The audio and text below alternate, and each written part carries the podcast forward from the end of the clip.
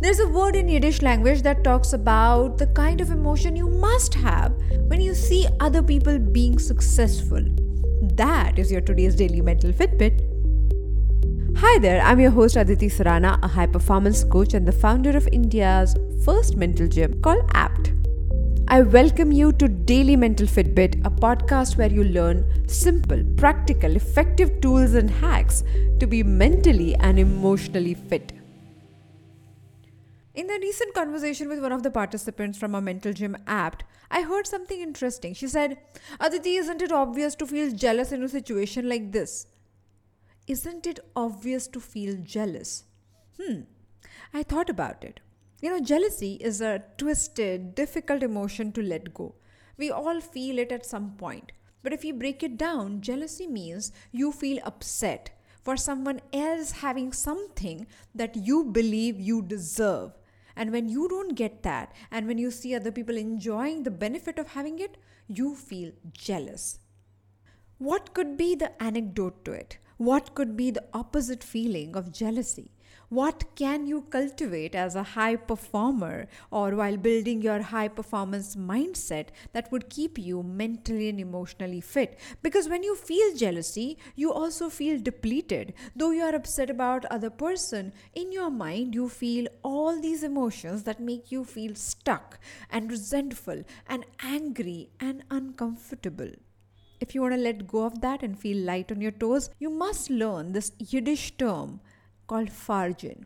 Like margin, the word is fargin. That means being wholeheartedly happy in other person's success.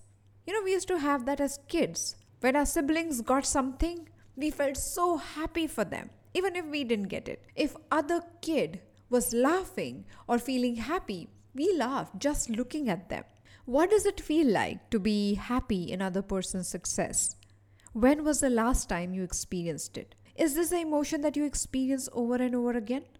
You might be surprised to know that the feeling of fargin is a rare one. Not everybody can have that generosity of spirit to feel happy for others. But those who genuinely experience fargin, genuinely feel happy for other people, actually experience great level of warmth and connection with others. They are considered as better leaders, better friends, better spouses.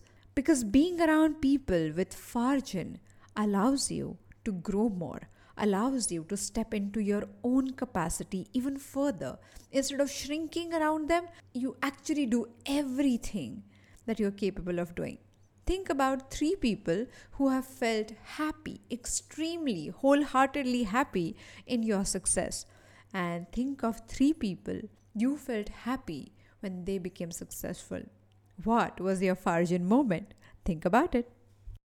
More such conversations on Daily Mental Fitbit to claim your mental fitness right away. Thank you so much for joining me today on Daily Mental Fitbit. If you think this episode has left an impact, then please take a moment to rate and review this show on Spotify and Apple Podcasts. It will help other people to discover us. I'll see you tomorrow with one more episode.